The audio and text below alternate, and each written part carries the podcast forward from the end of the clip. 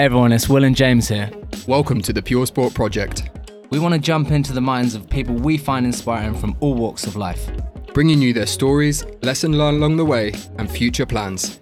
So tune in for some of them wholesome yarns.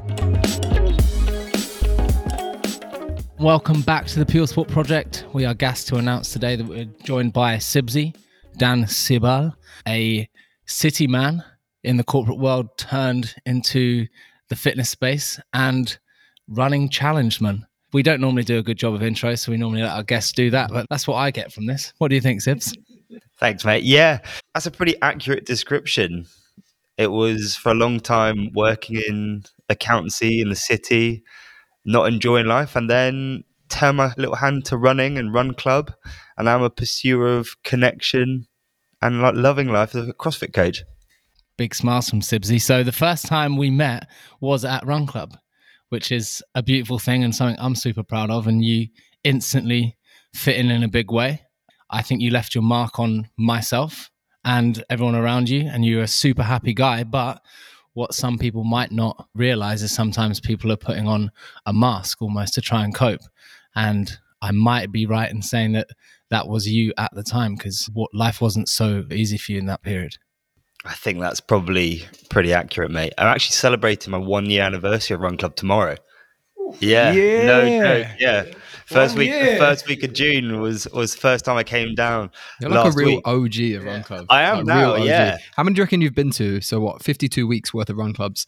Maybe the odd Saturday one. Maybe the odd event as well. How many do you reckon you've actually been to? I reckon I've probably been to mid 40s. I don't think I've missed many. I think I've missed maybe one or two this year and as many last year. So it's been a staple in my week every single week without fail. There should be some kind of like 50 attended run club tees. Oh, do you know what they did? So that one of the gyms that I used to go to, Blitz, they had like a 500 club T-shirt. Wow. 500. Yeah, because it's a CrossFit gym, so you maybe go to like Every day. three, four, five a week, and they've been open for I don't know, like seven years now, something like that. So it was like a thing that you've been to 500 classes because obviously they can track that through Yeah, the records yeah. because you book into them, and you get like a 500 club T-shirt. Maybe we should do something like that for Run Club. I don't know how we'll, we'll track it, but 100 club. You've been to 100 That run would be clubs. unreal. I guess we just have to try and like figure it out. Once run club's been going for two and a half years, there might be some people that are close to it. So we just guess. and in the meantime, we can try and figure out a good system. Just hand out t shirts as you've That seen is classic JD WG. Just yeah, we'll just yeah, we'll make it up. sure, it'll be all right. But no, you're right. Run Club has been a staple in my life now for a year. And when I came to it the first time, I was going through a pretty tough period. And it became that safe space that I needed in my life that allowed me to connect with people, individuals, move my body, and actually ultimately find joy in the world that I was really struggling to see at the time. I understood the impact that it would have on me as soon as I turned up and as soon as I saw what you guys were building, what you guys stood for, and how you went about creating that community. And as soon as I saw that, I just wanted to be part of it. I wanted to turn up and I wanted to pass it forward because I know the reaction and the reception that I got the first time I turned up. And it was just out of this world. I couldn't have imagined it going as well as it did. And that's how I want to make people feel when they turn up on their first session because it's all part of that wheel that keeps on turning. You just pay it forward whenever you can. How did you find out about it? Like, what did you see it on social media? Did a friend tell you about it? So it's a real OG of pure sport, James England. Oh, yeah, yeah, the boy. Shout out to James. He was doing a boot camp on Tooting Common, and I used to do that during like lockdown when gyms were closed. And he mentioned that he'd been down a few Wednesdays, which is like nice, easy 5k run with a few people having a good time. And I was like, you know what? That sounds like a bit of me. Like, well, well, let's give it a go. What do we have to lose? And I turned up, and James England was nowhere to be seen. so, so I got there. I didn't know anybody. Fortunately, there's a few people that I recognised from like university and stuff like that. But I turned up, and there was just a hundred people on like a sunny day in Battersea Park, and I was like, "Oh dear." Mm-hmm. but then from there, it just went. It just went from good to better to best. It was just the best experience I could have hoped for. That's an interesting thing as well because a lot of people will turn up for the first time on their own, which is obviously a challenging thing, but what we like to do to try and make them feel welcome and which is why the run club might have been as successful as it is is we'll get new people to put their hands up at the start of a run club and then everyone else who's around who's been there before gives them a round of applause and we like to make a note that if you see someone new that you've just seen put their hand up like run with them interact with them introduce yourself so everyone feels super welcome. But aside from run club i think a good place to start and we can sort of work back from is a challenge you're doing right now and i'll let you describe it exactly but as a prerequisite, I've said this before and I'll say it again. Is there any cameras? I don't know which one I'm going to look at, but if you're on YouTube, I'm trying to stare down the barrel of the gun and say, I would never do this ever. So if you think I'm a mad running guy, fair enough. But yeah, I have the utmost respect for you taking this on or anyone taking this on, to be honest, because the thing I struggle with most is, I would say, consistency or buying in. And you're buying in for a year so I'll let you explain. Thank you, mate. So a lot of us know that suicide is the single biggest killer of men under 45 in the UK. And it's a huge number that the way I see it is completely preventable because you're looking at men out there who see no reason to live, who are struggling, who don't know where to turn for help, and who ultimately don't see what they can add to the world. And I got to a point where my life took a turn for the worse at the back end of 2020. And I was really struggling to find reasons to want to stick around. I didn't see joy in the world. I was doing a job that I hated. I was really, really struggling to want to be here. And after I'd come down to Run Club and I'd rebuilt myself a little bit, I started thinking, okay, well, I was really lucky. I could pay for therapy. And that was a privilege that I really recognized because I got the help when I needed it to stop things getting more serious. But I knew that a lot of people don't have that same luxury and that they will suffer in silence. They will be put on three month waiting lists for the NHS. And ultimately, they don't get the help that they need to overcome the problems that they're dealing with. And that kind of led me into looking at the stats, understanding a little bit more about how we can resolve a lot of those issues. And that number was so high 84 men a week die by suicide in the UK. And the way I see it is like 84 preventable deaths. Every single one of those you can prevent. So I thought because I was fortunate, I'd made it through the other side and was able to rebuild out of respect for the 4,368 men that die, which is 84 a week times 52, I'd run a kilometer for each one of them over the course of the year. I started on January 1st and it's gone all right so far.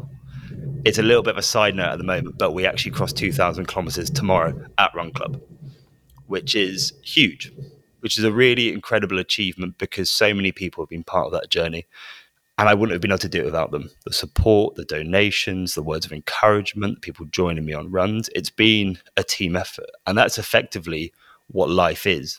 It's a team effort that you buy in to helping the people around you out. You try and improve their days in whatever way you can, and you support them when they need it. And that's really the message here is that I'm just a regular person. Okay, there's nothing extraordinary about me. I wasn't born with any genetic gifts. I wasn't born with any sort of sporting prowess that would mean that I was well adapted to being a runner. I just decided that I was so connected to a cause that meant so much to me that that was going to be an unlimited amount of fuel for this year. I know my why. I know what I'm doing. I know who it's for, who it's helping, what difference it can make hopefully it's allowing people to understand, especially men, that the stigma around talking about your mental health is something that we no longer need to hang on to. And it's one of the things that we should actively try and dispel. And as we get that conversation rolling and we get people talking about it and understanding that it's okay to not be okay and that you don't have to have it all figured out, you don't have to have perfect days all the time, but that if you seek out the people in your life that care about you and ask for help, you will ultimately get to a place where you will be better. You will feel better. It won't be perfect, but you will be better. And that's what it is, just putting one foot in front of the other, which is why 12K a day a year, which is what it works out as. That's all it is. Okay. It's just one step in front of the other for an hour a day. Okay. Hour and 15 a day, whatever it is. I'm not breaking any records. I'm not going the furthest anybody's ever gone, but I'm just turning up every single day because if you compound the 1%, eventually you get somewhere. Before you came to Run Club for the first time, before you started this challenge, how much running were you doing? Because I think during the first lockdown was when I started running, and I think me and my housemate were like, we're going to run 30k a week, and that was a challenge in itself. 30k, and you're doing more than double that. But before you started this challenge, how much running were you doing? That's a good question because I'd always understood the mental health benefits of running. I enjoyed being with my thoughts, going out for a run, but there was never any consistency or any structure to what I was doing. So, like so many people, 5Ks around Clapham Common became the lockdown norm. That's what I was doing every day. Okay. But even then, I might have only done 25, 30K a week. So I wasn't doing it every day. And then I kind of lent into Run Club, and that became really powerful. And it was from then that I really started building that mileage. I got sucked into doing the Paris Marathon. Shout out to Selena. Like, that's you right there. Another OG. Exactly. She gave me nine weeks before the Paris Marathon and just told me to sign up. So I did. And then from there, I kind of just made up as I went along. And it was just a case of I knew that it wasn't about going fast, it was about going far. And we talk about sexy pace 5K every Wednesday. That's what this is. Okay. But if you do that and you go nice and slow and you enjoy it, eventually the miles take care of themselves. You just have to be responsible with it and actually do it. But no, I'm not a runner. I'm not a runner. I am now. Super interesting. And thank you for sharing that and being so honest about it. But going from saying you're a non runner, even if you think that you're not a pro or whatever now. Was there a point where you were building up? You started on week one, and it was like, okay, week one's good. Was there like a tipping point where it got gradually worse, and then you kind of figured it out? Because every time we have a conversation, you've just PB'd something else, which I think is so interesting. Because you just you're doing this 85 kilometers every week, week on week. You do sometimes jump into intervals at track, and I'm like, simply do not hurt yourself. but has there been that tipping point where you struggled through the first few weeks, and then all of a sudden it was like, okay, with your body and your mind, it's like, now this is what we're doing now. To be fair, you'll know all about that. It's just about bringing your mind around to what you're asking the body to do, because your mind gives up long before anything else does. The first few weeks were actually pretty good because I had so much adrenaline. I remember the night, the 31st December, I was in bed at 8 p.m. New Year's Eve, just because I was just not anxious, but I was so excited about getting going on January 1st, I went out and I ran two back to back half marathons because I was just so gassed to get going. Okay, which is the most stupid thing you could do. And then after the first week, I was like, okay, that's cool. We did that. And I'd never tested the distance, so I had no idea if I could do it in the first place or not. And then the first month went by, and I was like, okay, I'm pretty tired. And tired is now just the default. Whenever I speak to people, and the most common question is like, how are your legs? I'm like, yeah, I'm pretty tired. I could do it with a few days off, but that's cool the first three months, I think my body adapted in a way that I never expected. I dropped a load of excess weight. My running form got better. My technique got better. Everything got better. And as soon as I could convince my brain that I was capable of more than I previously thought, the body just kind of just got into gear. And it was just like, we're doing this. My brain was like, we're not doing this. And I was like, no, no, we are. And then it was like, no, no, we're not. And then we it's just going playing a game of ping pong with the brain, like convincing it that we were actually in this for the whole year. And now that I'm there, I don't think about it. Don't get me wrong, it still hurts. I still have to stretch. I still have to roll out. I still have to eat enough food, sleep, do all the really simple things, but the mind's there and the body knows that it's stronger than it previously thought, which is the really cool thing now. So I can kind of push a little bit more if I want to. I can push the boat out of the distance. I can push the boat out of the speed because I know that my body will adapt because my mind is set right. I have so many questions, but JD, go ahead. the first one is how are you splitting this up? So 34k per week, and I know that we spoke earlier this week, and you said you have coaching on certain days of the week because other days of the week you have your longer runs. But how are you breaking this up, and is it the same every week? I'll answer the second question first. It's the same most weeks, yeah. give or take a few kilometers. There have been some weeks where there's been a few events and I've wanted to go run with friends and I'll just kind of not really worry about the dis- distance too much. It'll take care of itself. But for the most part, my weeks are fairly standard. So Monday is typically a bit of a shorter run. Tuesday is a longer run. So for reference, I probably do 10k on a Monday if I have the time. So I know that's an hour blocked off. I might run for an hour and a half to two hours on a Tuesday. Wednesday is typically a double day. So I'll do 15k in the morning and then five in the evening at Run Club. Thursday is sometimes a double day, depending if the big day of coaching on Tuesday, because I coach from sort of like 6.30 in the morning to 8.30 p.m. on Tuesday. So I, like sometimes I can't find the time to get out and do my thing. Friday is usually a bit shorter.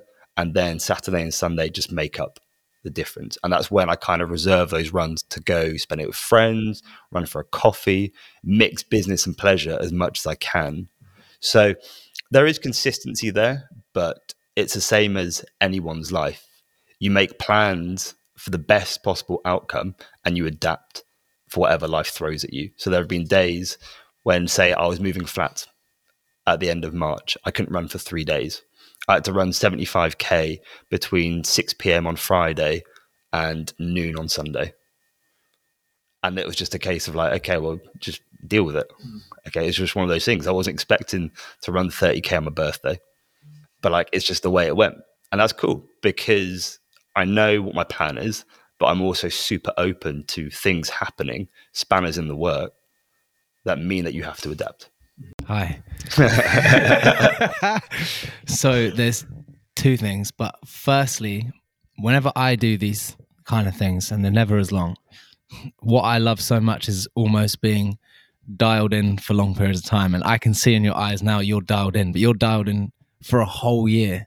How are you managing that? Or do you think it just comes with the territory of putting your mind to something and saying you're going to do it? Because I'm fascinated with. I can see in your eyes talking to you now. It's like everything's so precise and no, there's no wavering either way. Like you said, you ran 30k on your birthday, or you didn't know you had to run 75k in basically three days. So I, I want to know from your point of view because I don't know how it feels to be locked in for so long. It's a really interesting one because I don't think I think of it like that. This feels like the most authentic self that I've ever known. And I talk about it quite openly about the fact that 18 months ago, I truly didn't know who I was. And I recognize now that every opportunity, every relationship, every connection, everything I get to do is a privilege. Okay. Because there was a time when I legitimately didn't know if I'd be able to do any of this again. Running for me is never a chore because I know that there isn't a single run that I'll do this year that will feel as bad as wanting to die last year. And as soon as I get on that run I'm like, God, I could really stop here. Let's just call it a day here. I'm like, motherfucker, you're lucky to be here. Okay. This is a privilege for you. Do not squander that. And when you tie that in with being authentically yourself, the battle isn't with just turning up for the run. It's just, can I make enough noise to get the support? Can I raise enough money to pay for therapy for people who need it? And that's where that kind of locked in feeling comes from. Don't get me wrong, I'll come back from runs and I'll be like, that was tough. Or I'll moan before I go out on the run. But as soon as my shoes are on, it's like I'm out of the tunnel. It's game time. The whistle blows. You get back. And during that time on the pitch, you're not thinking about, oh, I'd rather be doing this or I'd rather be watching Netflix. You're just like, you're focused on what the task at hand is. And then when you're done, you switch off from it. And that's kind of how I'm approaching it at the moment. And I'm not seeing it as a yearly challenge. It's one day. Okay. It's a 10 minute block, another 10 minute block, another 10 minute block. Because if I start thinking that I've got to run four and a half thousand kilometers, that becomes overwhelming. And it's the same idea with everything. If you look at your to do list as a hundred things to do, that's overwhelming. But if it's just a case of moving down the list, one thing after another, after another, bite sized chunks, all of a sudden that it gets taken care of without you even recognizing you've done anything to get there. So I find it more difficult putting myself in your state of mind and thinking, okay, how do I go for 24 hours? How do I go for five days in the desert? How do I go for 30 days of running what is physically going to reach your limit? This is about you, bro. Yeah. but like, I'm inspired by the people that I get to spend time with. And that's the great thing about the people that I've met through Run Club and through Pure Sport is that there are so many inspiring people that you look at, you're like, okay, they've proven to themselves and to me that they can do more than they think. Okay, that's exactly what I'm doing. I'm like, I'm feeding off what you've done, what everybody around me has done, and have inspired me to do. So, if anything, I'm locked in because all of the people that I've met have been locked in at some point in their life. These realizations and these thoughts, were they like a light bulb moment, maybe sometime last year where you were like, oh, this is what, it, or has it been where you've spent so many miles just by yourself running? And I know I've done a minuscule amount of running compared to you two boys. You know, like I've had that time. I'm an ultraman, all right? Just let you know. but like I've done some long runs in my time and I know that there's a lot of time just you by yourself thinking. So my question is, was it a light bulb moment or was it the time that you've spent by yourself in your own head just running that's made you develop these thoughts? That's a good question because it's never linear. So this time last year when I was kind of in that rebuilding process, I was doing what we all like to call is just like doing the work. I was working really hard to understand who I was and what was important to me, where my values were, what authenticity meant to me. And that led me to develop these thoughts and thinking, okay, well, gratitude and perspective are going to be central to everything that you ever want to do in your life. Because if I can look at my lot in life right now and be happy with it and be content with it, I don't need to go looking outwards for anything more. All I need to do is look inwards and change the perspective there.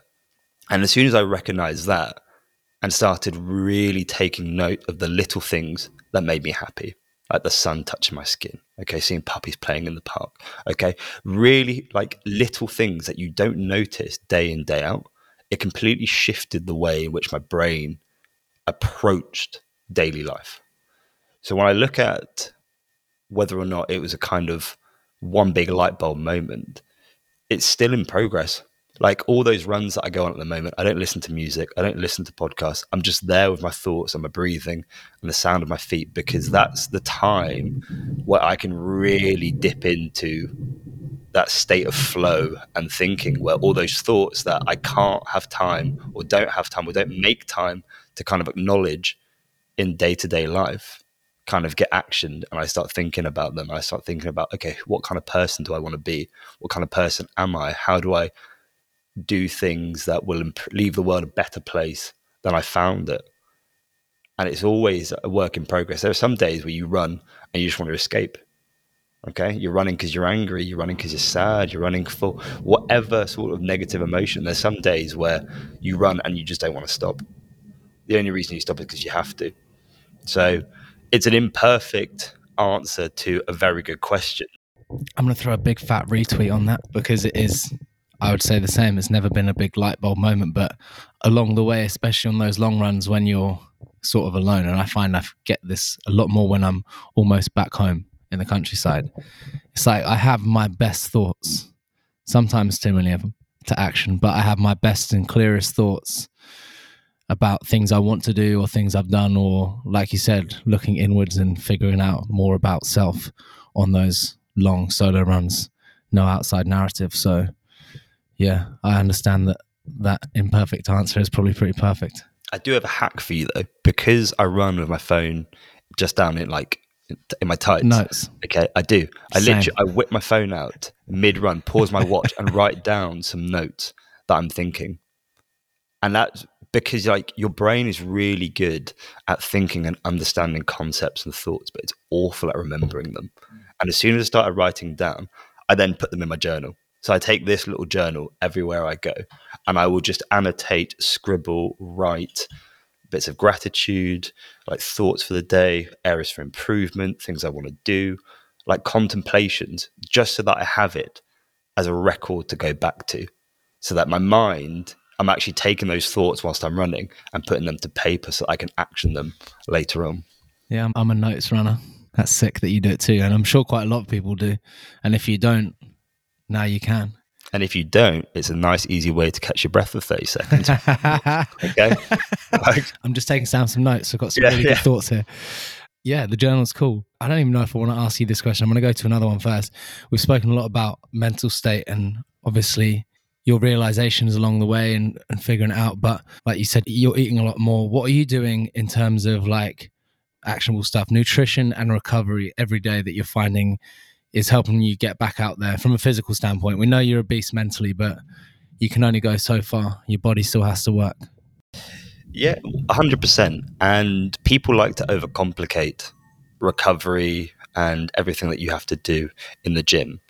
But the honest truth is, I stretch, I hydrate, I'm pretty, pretty unflexible with my sleep. I know that if it means I need to go to bed at 8 p.m. because I'm up at 4:30 or 5, like I'll do that, and I'm okay with that because I know that I'm connected to the why. In terms of recovery, massage guns really useful. I'm very fortunate that I was able to buy a pair of compression boots, which are super useful to kind of. Where did you get these things from?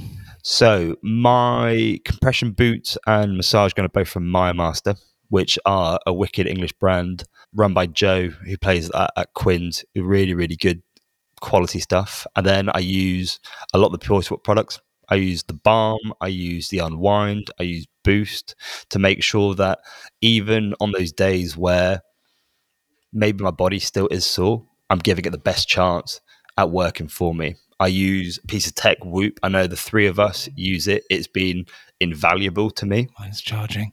Uh oh. Mine tells me to go to bed at 6 p.m. every night. but like people love to think about recovery as this like cryo chambers and ice baths and stuff like that but actually if you eat enough good quality food you rest you stretch i get a m- massage like every two weeks something like that that will help you do the simple things They're luxury extras, I would say. yeah Those yeah things like cryotherapy, like, yo, you're blessed if you can do that every day. 100% Amazing. Good for you. 100%. But most people can't. yeah Luckily, living in London, it's a little bit easier, but you've still then got to go out of your way. And if you're trying to run 85 kilometers a week, make trying to take an hour out to go and do cryotherapy just isn't, have isn't there. for so it.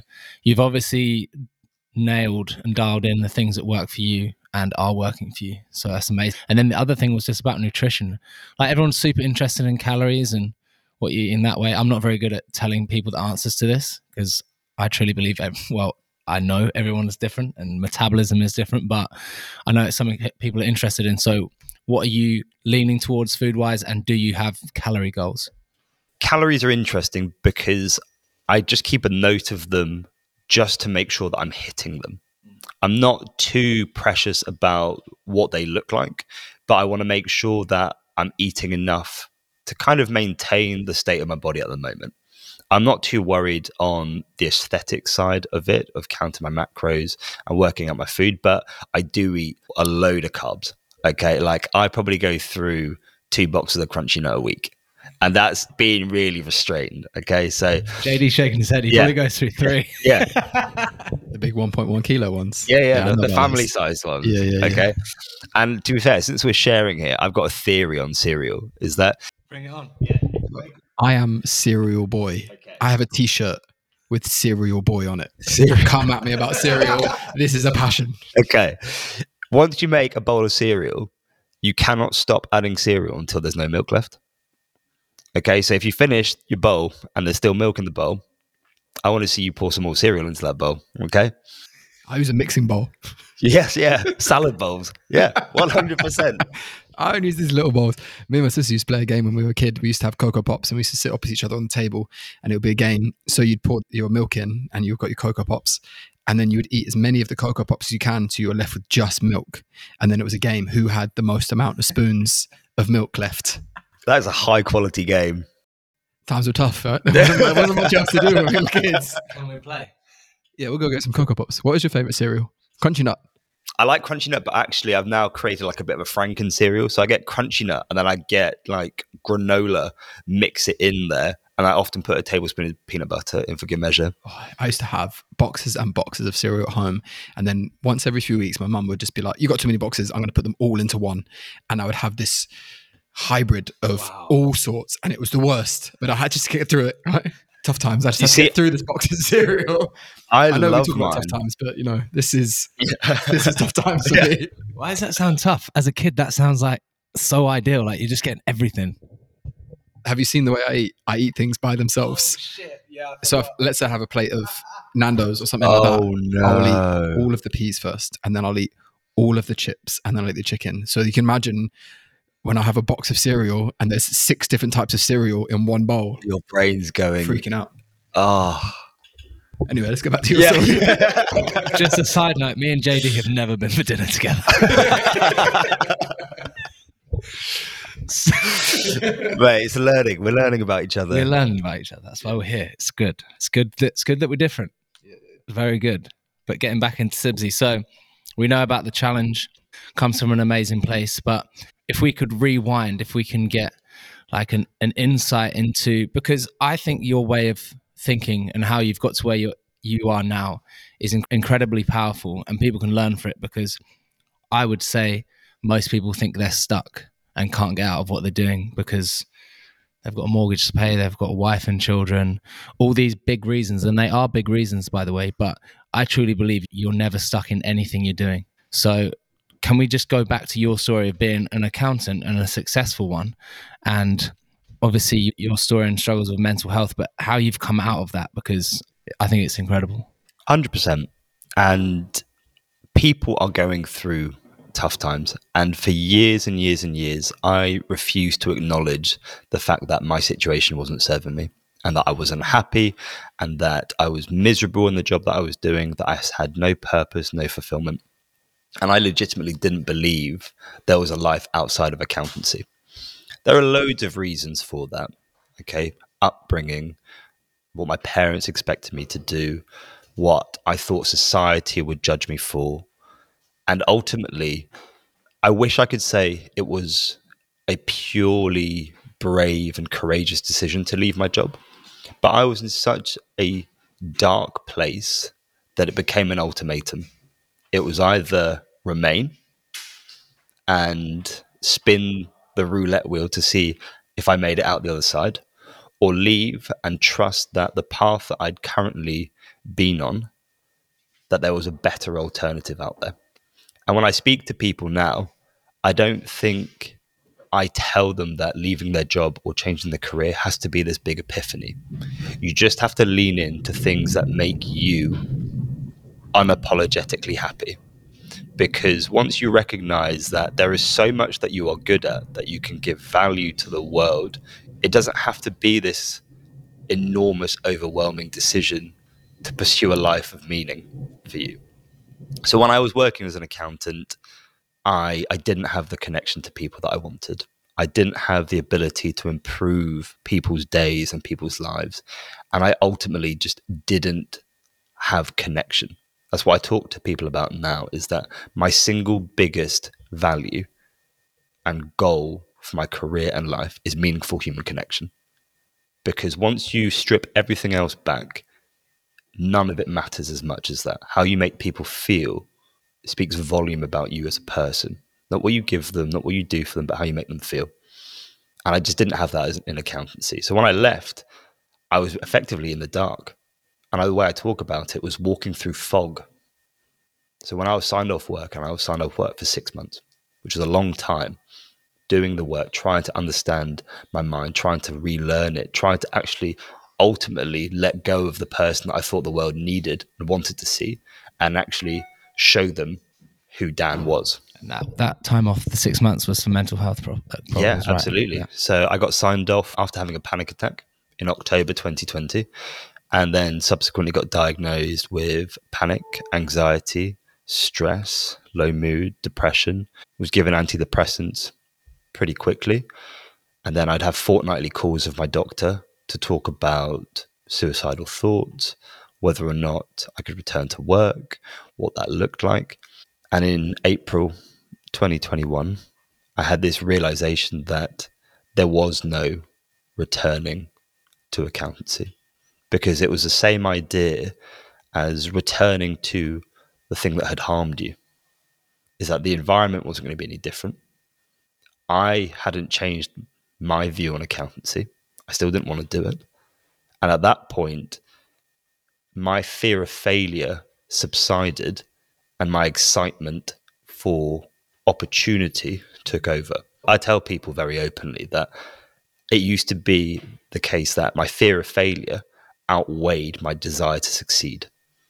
And I'd rather not be seen to fail than actually risk flying closer to the sun and getting further in my life. So I didn't set big goals. I stayed in my lane. I didn't want to be out there because if I failed, I felt like my entire value as a human being would be called into question.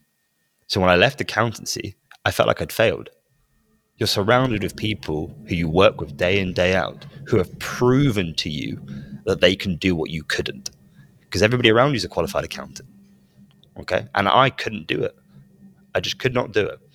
And as soon as I let go of this idea that my value was tied to that, then I was released from this idea that accountancy had to be my life because you are always enough. Your value will never ever change based on someone's opinion or external validation. You are always enough as you are. And regaining that understanding is ultimately all you can do. Like that's the idea of like self love. Okay. It's powerful and it's cliche, but it's true.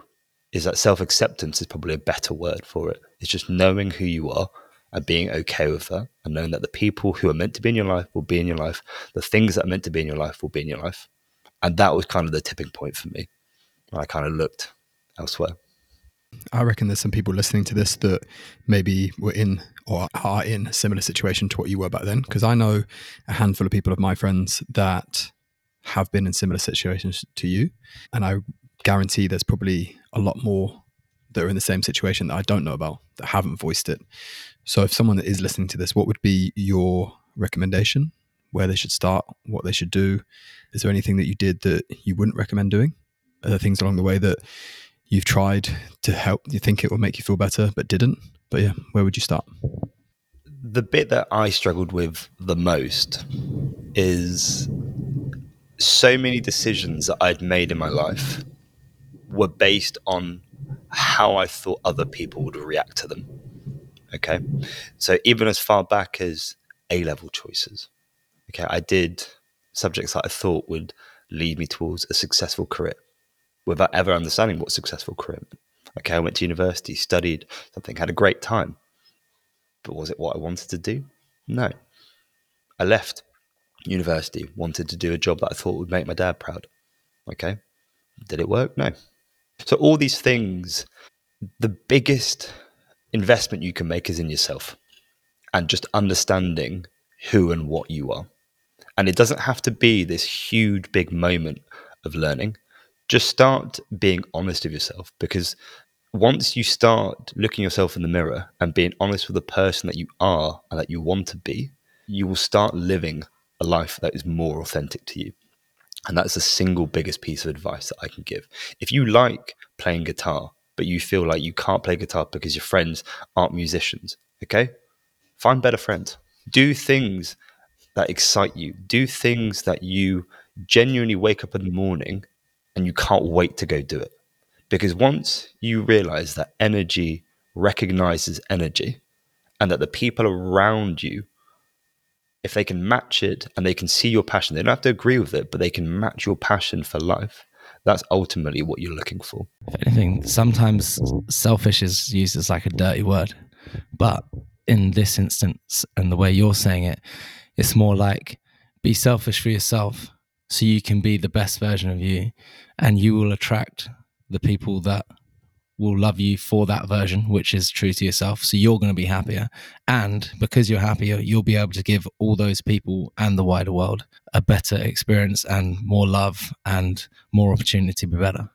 So if you put yourself first, and that's not discounting saying you suddenly leave people behind, but if you truly focus on yourself, then you truly can give a lot better outwards. 100%. And it's the idea that if you're always trying to be what you think the world wants to see, you're always reacting and you're never actually giving yourself to the people around you. Like for so long, I thought my friends would respect me more if I earned more money. Okay. If I wore certain clothes, if I drove a certain car.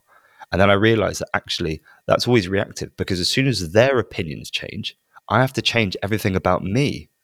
Well, if I'm actually just doing my thing and I'm taking care of me and I'm living authentically to what I want to get out of my life, then I never have to react to other people. I can dynamically change. Okay. If one day I decide I want to get a tattoo, okay, for me, that's something that nobody can take away from me. But if my friends decide they want to get a tattoo and then I say, oh, okay, I'll be part of that, that club, and then they fall through with it, then all of a sudden, all these decisions that you're making are reactive to somebody else, and you're giving control for your happiness to somebody else. And that is ultimately what you need to take back. it's not controlling all the things that you can't control in the world, but taking back ownership and agency about how you lead your life and what you actually do with it day in, day out. So, accountancy for you wasn't the one. So, it was not a match made in heaven. I'll say that for so free. There was a, a change of career. So, running 84K a week is obviously not going to pay the bills. Mm. So, what is it? What have you done? So that was a really interesting one because when I left accountancy, I knew what I wanted. I knew I wanted meaningful human connection. And I truly believe that if you make people feel feel seen, heard, understood, and appreciated, you'll get so much more out of them and unlock their true potential. And that left me at a crossroad because I thought about going into a corporate job. So in the form of like consultancy, like organizational behavior and culture and that kind of strategy side of things. And then I had this completely contrasting path that I'd never looked at, never kind of expected to go down, which led me to becoming a CrossFit coach. So CrossFit was something that I'd been doing for a few years, and everything that I wanted from a values perspective was ticked off there.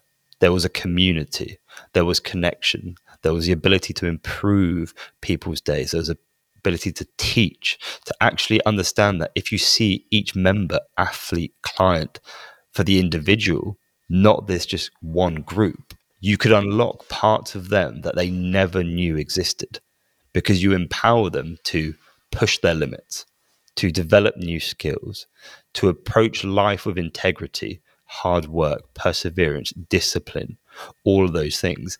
And in September last year, I started working as a CrossFit coach at CrossFit Vauxhall. Just be looking in the, the rearview mirror since then. It's just been the best decision I've ever made because on any given day, if I'm coaching, even if it's one class or six classes in a day, that's potentially 100 people that I can impact their day and that I can leave them 1% better off than they were the day before. And they do the same for me because they give me perspective. They show me that actually they're there to care for me when I'm having a bad day, and I'm there to care for them when they're having a bad day. And it's a really, really fulfilling relationship, which I'm so glad I actually ultimately dared to go for. So during this this transitional period and this journey that you've been on over the last 18 months, is there anyone that you've come across that has also been in a similar situation and heard your story and now you've spoken to them, you've guided them potentially or has there been no one that's reached out to you? I can't imagine there's been no one. So, loads of people have come up to me to kind of discuss this leaving accountancy and this career overhaul. I won't name them, but they've shared very openly how impactful it was to see somebody else do it first and know that life is okay on the other side. Okay, there's a lot of unknown there, and it's normal to be scared. You've never been ready for what you've never done. And that's something that I learned the hard way is that you just have to kind of just take that leap. That's probably one of the most rewarding parts of this year is people who have previously never considered leaving their jobs, who are now thinking, okay, well, this doesn't serve me the way I thought it would. I'm not the same person as I was five or six years ago. And whether that be relationships, work, friendships, hobbies, whatever it is, people are now demonstrating that openness to maybe this is no longer what I want to do. Maybe there is a different option out there for me. And everybody looks slightly different there. But yeah, there's a few people that have reached out who have kind of shared their story with me, which makes it just so much more profound for when I actually get to talk to you guys about it because I can think about those conversations that I have with them and how meaningful it was to them and me to share that together. Occupying new space is scary, but it's new space, which is exploration and exciting. At least I think so. That's how I sum it up. But one thing I wanted to ask you, Sibsy, because you're you've been part of Pure Sport and everything we do in our products for a while, and we obviously speak about it a lot internally. But what does Pure Sport mean to you as a brand, a community, as a product line? How would you summarize it? Oh, that is a very, very good question. The one emotion that I felt every single time I've ever turned up is acceptance. And acceptance to me is people seeing that you're the unfinished product. You're not perfect. You're figuring it out, but it's saying you're one of us. And that's the really powerful part because the community that you can develop with people who you may never have crossed paths with. And a year ago, there's so many people that I didn't have in my life, is now knowing that those are friendships I hope to take with me for years to come. So, what would I say? Three words that go for acceptance, movement. Okay, the power of actually moving your body with community is super, super powerful. And it's at the center of what I want to do when I exercise now. It's just like, how, who can I share that with? Okay, what conversations can I have on runs? And health. Health is such a broad like subject area but when you take care of your mental health, you take care of your physical health, you take care of your nutrition, sleep, productivity, all of a sudden you unlock a new version of yourself that you didn't know existed and that you're excited to see where you can take. And the community, the products, the brand all kind of align with that. And it's a very natural place in my life. Like, I don't know what I'd do now if I didn't have the running community, if I didn't take my unwind before bed, if I didn't practice mindfulness, okay, talk about mental health, move my body. Those are all things that wouldn't have had the same importance in my life without pure sport. So I'm very grateful for that. Well, we're very grateful to you, Sibsy, for real. And this has been a blessing to have you in to talk about your story and there's so many points that people can pick up. It might not be every single one because everyone's an individual going through their own things. But even for me, and we've spoke plenty of times, every time we have a conversation, I take a little bit more. So, from my point of view, thank you for being on this. And I think a good way to wrap it up would be just to talk about the charity raising money for, where people can find you. Yeah, you're about to cross 2,000 miles, which is insane. It, it is a little bit crazy when I pinch myself. And actually, sorry, yeah, two, two thousand miles. You'll get there. You'll far. be there soon. Don't yeah, worry. Eventually. So Instagram, Dan Sibal. Hopefully, pretty easy to find. Yeah, you'll find him on our page a lot too. Always there. The charity that I'm raising money for is called Big Moose. So they're an absolutely incredible charity based out of Cardiff, founded by father and daughter Chloe and Jeff. And what they do is they provide early intervention therapy for anybody who needs it, which is incredible. They've helped me with therapy, they've, they've helped friends of mine, they've helped strangers who have reached out to me and I've referred to them. But it's the idea that four therapy sessions can save a life.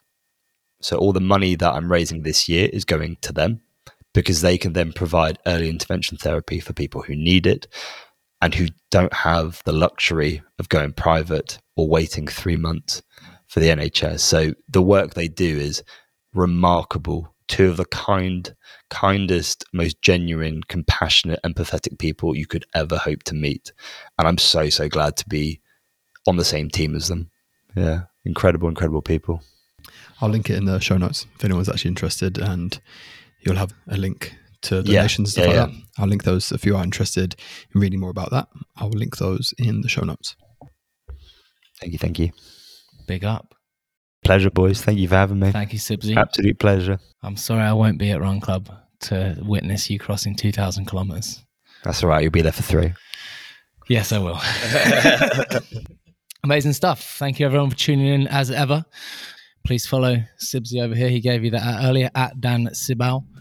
I like saying it in a French way. But yeah, bless up. Have great days. Take it easy and thank you for tuning in. Big love. Yo, thank you, Pure Sport fan, for tuning in. As a valued listener, we'd like to offer you a 20% discount code site wide on puresportcbd.com. Use the code PROJECT20 to level up your life. If you like this podcast, like, subscribe, and share with your friends. And remember, no stress, stay blessed, and we'll catch you next time.